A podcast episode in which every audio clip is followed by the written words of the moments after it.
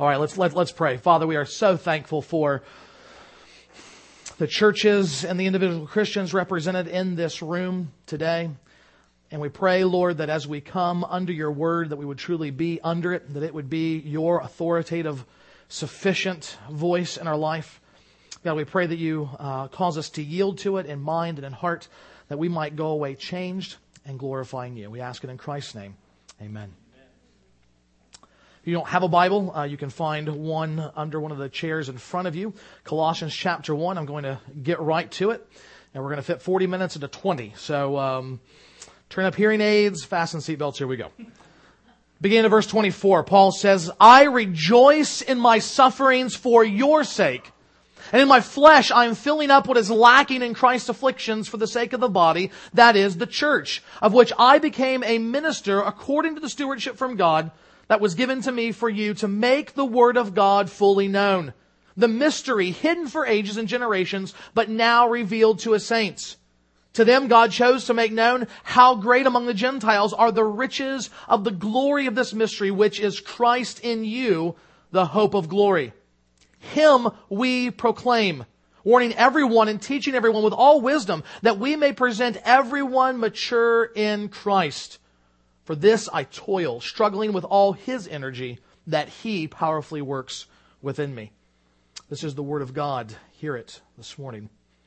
Paul here lays out for the Colossians a people that he's never met, uh, you may or may not know the, the, the, background of the letter to the Colossians, but the church at Colossae was started by a man named Epaphras, who, uh, as best we can tell, was in Ephesus, probably on business, heard Paul preaching, got saved, and said, "My people in Colossae need this message," and went back to plant the church. But now false teaching has begun to take root, so Epaphras has left Colossae back to Ephesus to entreat the instruction and the help of the encouragement of the apostle Paul, and now he is sending this letter back to the churches. And here he describes what is his, his apostolic ministry. Here is what he does as, as an apostle of Jesus Christ. And here's the thing. As the apostle, part of this is uniquely filled in him being part of the foundation of the church, that, that the tip of that gospel spear that first penetrated uh, the, the nations, even as he talks about here. But here's the other thing: it serves as a pattern now for us today.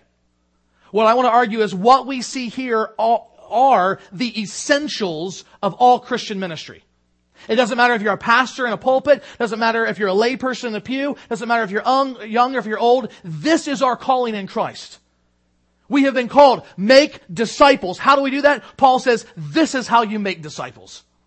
So, so, so what is that? Five things we want to see this morning. Five things that we should be doing if we are obedient to Christ's command to make disciples as individual Christians, as leaders, as servants, as entire churches. We should be doing five things. First of all, serve the word. Serve the word. Paul speaks about the church of which he became a minister according to the stewardship from God that was given to him for the church. What is this stewardship? He says the stewardship is to make the word of God fully known. Paul says, I did not take up this ministry. I did not wake up out of bed one morning and say, you know what? I'm going to be an apostle to the Gentile churches. He says he is a steward of this ministry that has been given to him. God has entrusted him with this task of serving the church. That's what stewards do.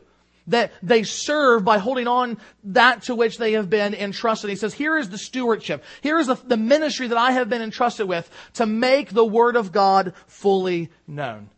And friends and loved ones, this is the heart and soul of all Christian ministry. This is what we are doing. Everything that we're doing in churches should be serving this goal to make the Word of God fully known. That is the way that people are brought into the church by saving faith in Christ. That is the way that they are grown in the church through sanctifying faith in Christ. Notice especially we are to make the Word fully known.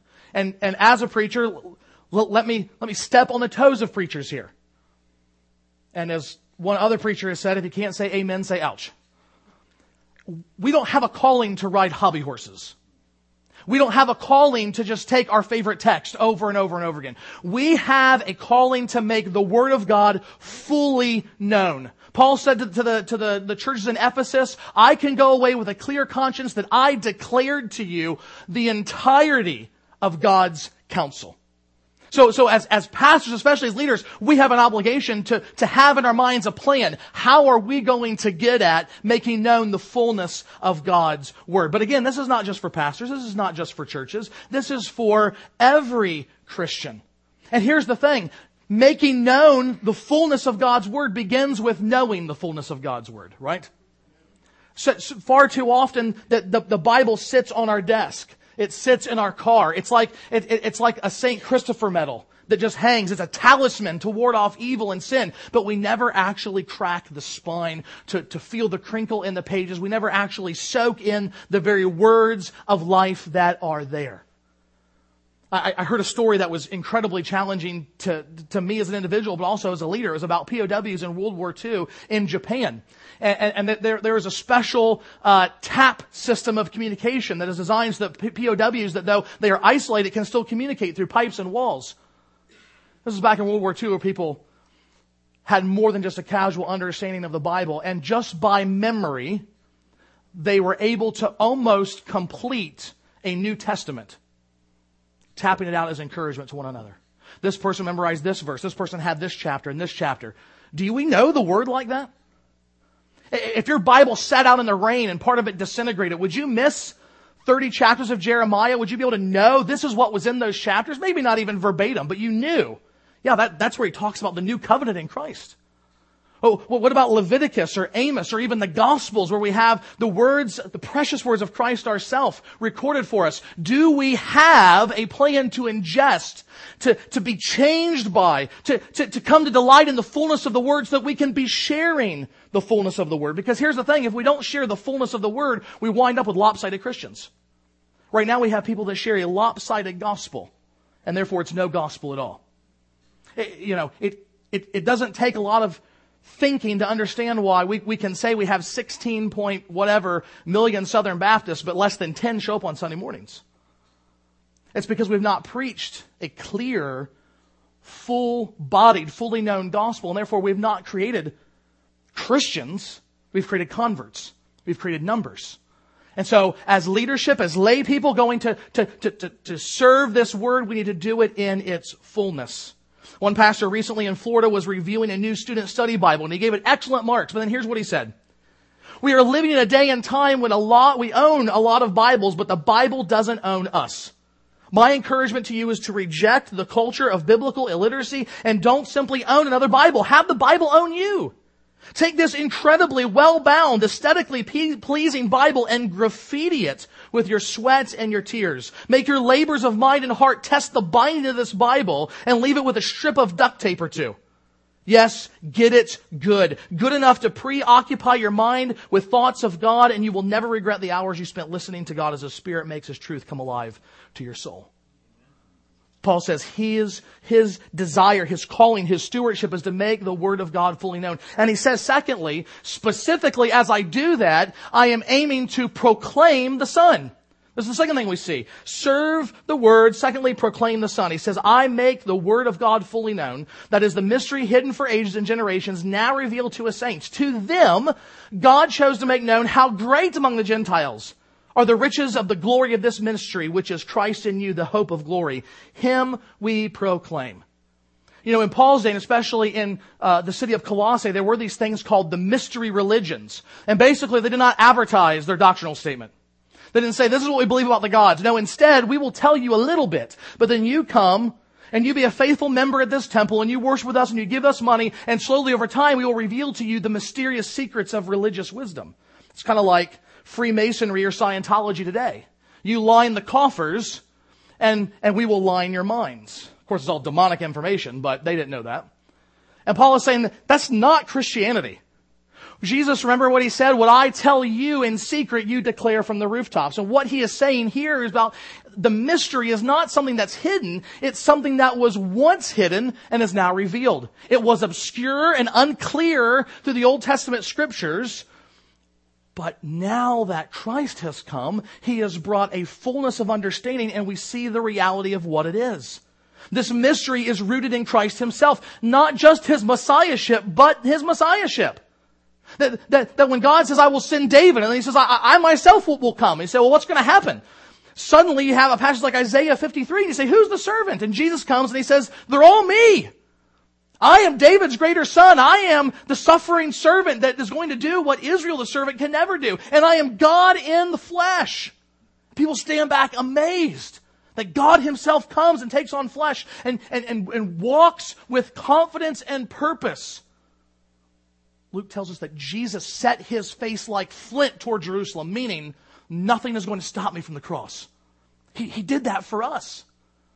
But then more than that, he was raised glorious above all powers, above all kings, above all thrones, to rule and to reign over all things. And Paul says, here is the even greater mystery that was made known among the Gentiles. They're included too. He's not just the Jewish Messiah, he is the Gentile Savior of the world. How great, he says, is the grace that I get to make known among the Gentiles. And he says, for those who believe, who put their faith in Christ, trusting Him to be the sacrifice that brings forgiveness of sins, He is the hope of glory.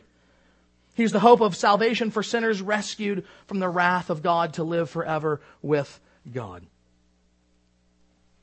Now, in all this, we find the focus of Paul's ministry of the Word. As Paul seeks to make fully known the Word, he is taking together all the threads of every book, of every, of every kind of literature, from the Proverbs to the Psalms to the law. He is bringing them all together and saying, Here is Christ. See, where did he learn that? Well, I know where the other disciples learn that. They learned from Jesus himself. Read the end of Luke.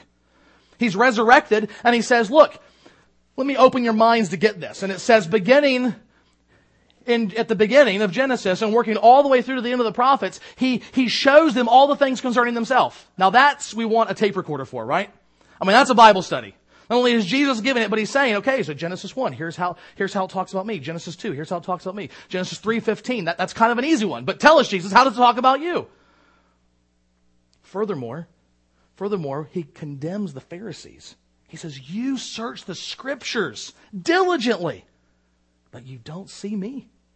And Jesus condemns that as sinful. So, so like Spurgeon, who every Sunday he said, I, take, I start with my text, then I make a beeline for the cross. So also when we are seeking to proclaim the whole counsel of God, uh, make the God, the word of God fully known, we always do it by proclaiming the Son. That becomes the focus of the teaching. Because what did Jesus himself say? If you hold me up, I will draw all men to myself. So we serve the word, we proclaim the son. Third, we disciple the church. We disciple the church. This is verse 28. Him we proclaim, warning everyone and teaching everyone with all wisdom that we may present everyone mature in Christ. Now I know this is hard for us to understand because it would just completely not be tolerated. But I find it absolutely amazing that in the revolutionary days, Baptist churches used to have a, a, an office, a, a um, uh, not like elder deacon office, but a position in the church, a formal ministry position called the exhorter. So the pastor would give up, would get up, he would give the sermon, largely doctrine, then the exhorter would get up. And, and one of the guys we know, he's a 15 year old boy. Some punk kid. And he would get up and say, now here's what this does for your marriage and, and how you should, how you should talk to Sam. How would you like to have that done on Sunday morning, right? And he would get up and say, and, and you need to ought not talk to your children that way, but you ought to show them kindness and love and respect. But you, you don't discipline your children enough. You need to spank them once in a while. And over here, and this is what he would do. I, I don't think that would fly, do you? but, and I'm not saying that we should have that, especially a 15 year old boy, unless he's, unless he's really, really close to God. But, this is what Paul was doing. He says, this is how you make the word of God fully known. Here's how you proclaim the Son. You don't stand up in an ivory tower and just kind of pr- project out. No, you get down. He says, I warn everyone. I teach everyone with wisdom. That is to say, he is, he is rubbing in and he is applying wisely what that person needs to hear so that they can repent of sins, grow in the grace and knowledge of the Lord Jesus Christ, be warned of the coming judgment, more deeply believing and living lives to the glory of God. So, so Paul says it's not just about teaching, it's teaching aimed at discipleship. And who, who gets that kind of proclamation? What does he say? Everyone. I warn everyone. I teach everyone. What does that mean? That means that in our churches, we are far too quick to, to bifurcate, to cut in half evangelism and encouragement. Salvation and sanctification. What Paul says, ultimately you do both the same way. It's making the Word of God fully known, proclaiming the Son, and doing it wisely as you apply it to people's lives that they might become mature disciples of Jesus Christ. Isn't that what Jesus said to do? He didn't say make converts. He didn't say get decisions. He said make disciples. It starts with entrance into the kingdom the first time by faith in Christ, gloriously regenerated, given new life by God's Spirit. But that Spirit remains. And we don't say, well, now I'm a Christian, I'm a disciple, I'm done. No, we continue to mature and to grow. That's what he says his goal is. I want to present everyone mature in Christ. So, so, so you don't just say they're saved, they're in, they've got the fire insurance. That's not the goal. That's not the goal for us as Christians. That's not the goal for us as we do ministry as Christians. And again, let me just say, this is not just about the pastors. Absolutely it's about the pastors, but it's not just about the pastors. You say, how do you know that? Read the New Testament the, the, the, clear and obvious expectation is every disciple will be making disciples. So here are some examples. In Romans 15, Paul says, he writes to the Christians and says, teach one another. In Hebrews 3, the apostle told the Christians, exhort one another daily to faithfulness. In Philippians 1, he says that all of us individually are partners in gospel ministry. I think the clearest is here in Colossians 1. Or excuse me, Colossians 3. Here in chapter 1, he says, I warn everyone, I teach everyone with all wisdom that we may present everyone mature in Christ. Then in chapter 3, he addresses the individual believers. And here's what he says. Let the word of Christ dwell in you richly, teaching and admonishing one another in all wisdom. It's the same ministry. Do, do you see that? What he says is my ministry as an apostle, he commands the Colossian Christians to be doing. All disciples are meant to be disciple makers. And so that begs the question, doesn't it? First of all, are we seeking to be mature in Christ? Uh, uh, we, we don't have the option of hitting auto, autopilot and going and taking a snooze for a couple of years as a Christian and say, I'm all right.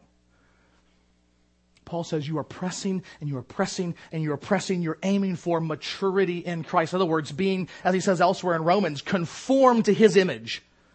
When people in the church look at you, do they see Jesus? People outside the church look at you. Do they see Jesus? But then the second thing is, are you helping others become mature in Christ? God never saves a cul-de-sac. I mean, they're, they're nice when we're kids. We can ride our bikes in circles.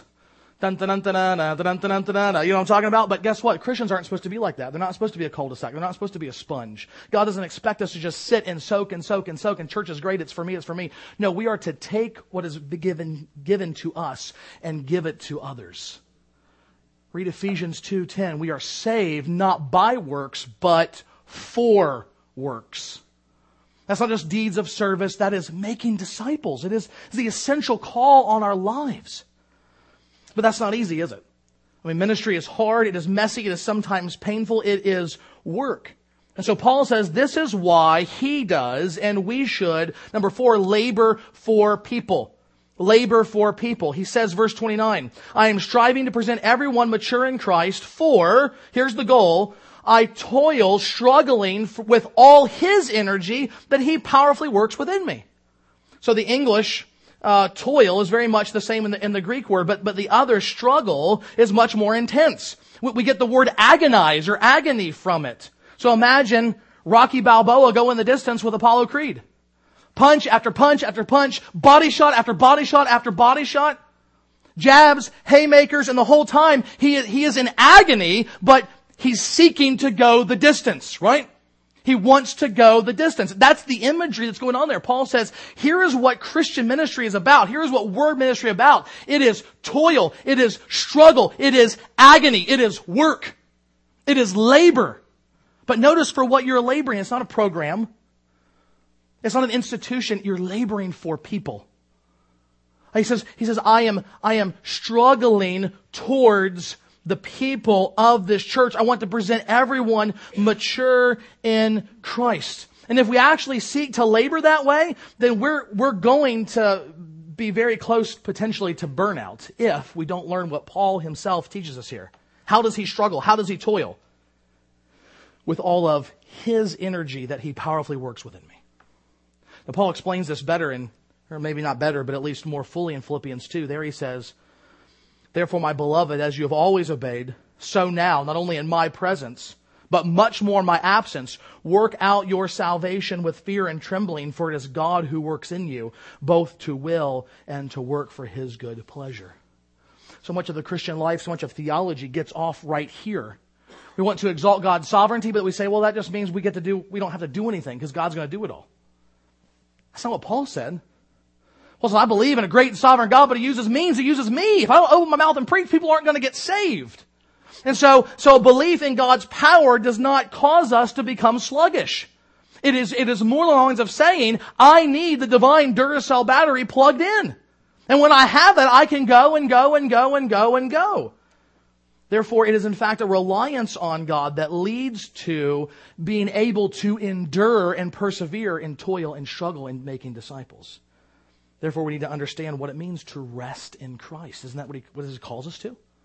That's not just saving faith. That is the, the entirety of our life. He is a shepherd that says, come to me and find rest. We need to understand what it means, as Paul says, to walk in the Spirit in Galatians. There is this amazing, like, triple negative where he says, if you walk in the Spirit, you will not, absolutely, no way, fulfill the lust of the flesh. I read that verse and you know what I think? I'm not walking in the Spirit like I should be. Because far too often I do fulfill the lust of the flesh. But here's the promise we have from God when we work, when we toil in the power with which He empowers us, then we can succeed. All of that leads to what Nehemiah told the people of Israel as they were seeking to, to rebuild their lives. We need to know the joy of the Lord as our strength. As our strength. Despite frustration, despite pain, despite sorrow, despite slander, despite poverty, Paul toiled and struggled for his people, even to the point of suffering. Here is the final and fifth thing we want to see the, the, the, the final element of essential Christian ministry. We ought to be ready to rejoice in suffering. We ought to be ready to rejoice in suffering. Some of you know the name J. Oswald Sanders. He's written some great books on spiritual leadership. He um, was for several years working with the, the OMF, the Overseas Missionary Fellowship, and you may or may not know that's the missionary agency that uh, was originally started by Hudson Taylor, one of the first missionaries to, to China. And during a sermon he one time gave to a group of missionaries, he told them, you need to understand that, that you need to be prepared to suffer because it can advance the cause of the gospel. And he talked about an individual that apparently he had met at some point. He was a believer in India who uh, was not raised a believer, was raised a Hindu, but was gloriously slave, uh, uh, saved. And uh, though had no formal training, no formal education, he was gripped by the gospel and knew people need to hear this message. So, uh, with little more than clothes on his back, no shoes on his feet, a staff in hand, he begins walking from village to village to village to village, proclaiming the gospel of Jesus Christ. And guess what happens? He gets to one village at, at, at, one point. It's getting close to dusk and he begins to gather people in the town square to tell them about Jesus and they run him out of the village. They hurl rocks at him. They, they, they hurl uh, books at him. Uh, they, they, they hurl pottery at him. They, they want him out. They do not like to hear this message of this exclusive God. And so he, he leaves. And, and of course it's night and he's exhausted. He's tired. He's, he's been beaten on a little bit. His feet are sore. How would you like to walk around India with no shoes? And so rather than moving completely on to the next village, he just finds this tree and he lays down under this tree and falls asleep. And about the middle of the night, he is startled awake and he sees about half the village surrounding him. And he thought, well, this is it. You know, here, here I come, Jesus. And instead, the leader of the village steps out and he says, we came out to see what kind of man you really were and now we know you're a holy man. He said, how do you know that? He says, we saw your feet. We saw the injury. We saw the bruising. We saw the bleeding scars, and we knew that if you endured that to bring us a message, it must be a message worth listening to. Tell us about this Jesus once again. Do you understand why, why, God would put a verse, why He would put a verse in the Bible that says, How beautiful upon the mountains are the feet of Him who brings good news? Who publishes peace, who brings good news of happiness and publishes salvation. Isaiah 52. Here's the thing. Paul says here something that if we're not careful will, will, will shock us. Hopefully if we're reading this, it'll make us slow down and think, what in the world is he saying? He says, I rejoice in my sufferings, verse 24. And in my flesh, I am filling up what is lacking in Christ's afflictions for the sake of his body, that is the church. You say, what? Paul is heresy. What are you talking about? The, the lackings of Christ's sufferings? Well, first of all, he's not saying lack in the sense of saving effect. I mean, the, the, whole, the whole point of this letter is the sufficiency and the supremacy of Christ. The Colossians don't need anything else to be saved and right with God.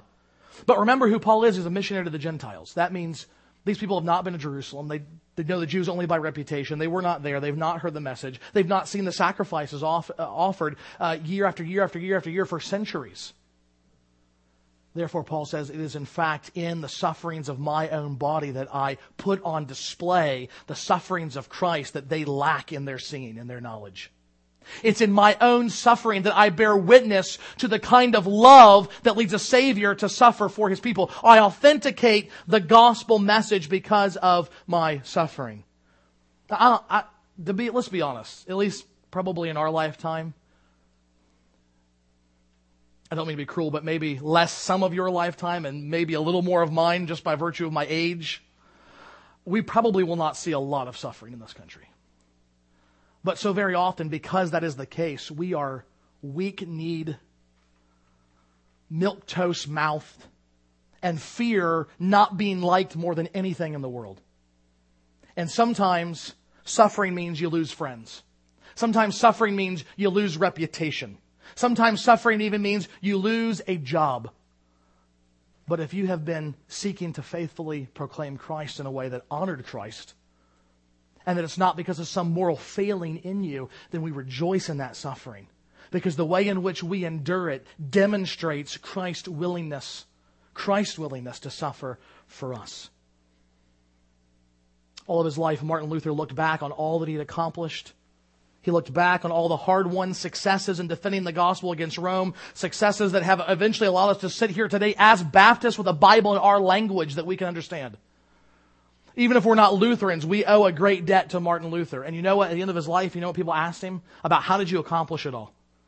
How did you stand under threat of death against the, against the, emissaries of the Roman Pope and say, you're wrong, that's not what the Bible teaches? And you know what his, you know what his reply was? I didn't do anything the Word did everything. That, that's astonishing if you don't understand the power of God's Word.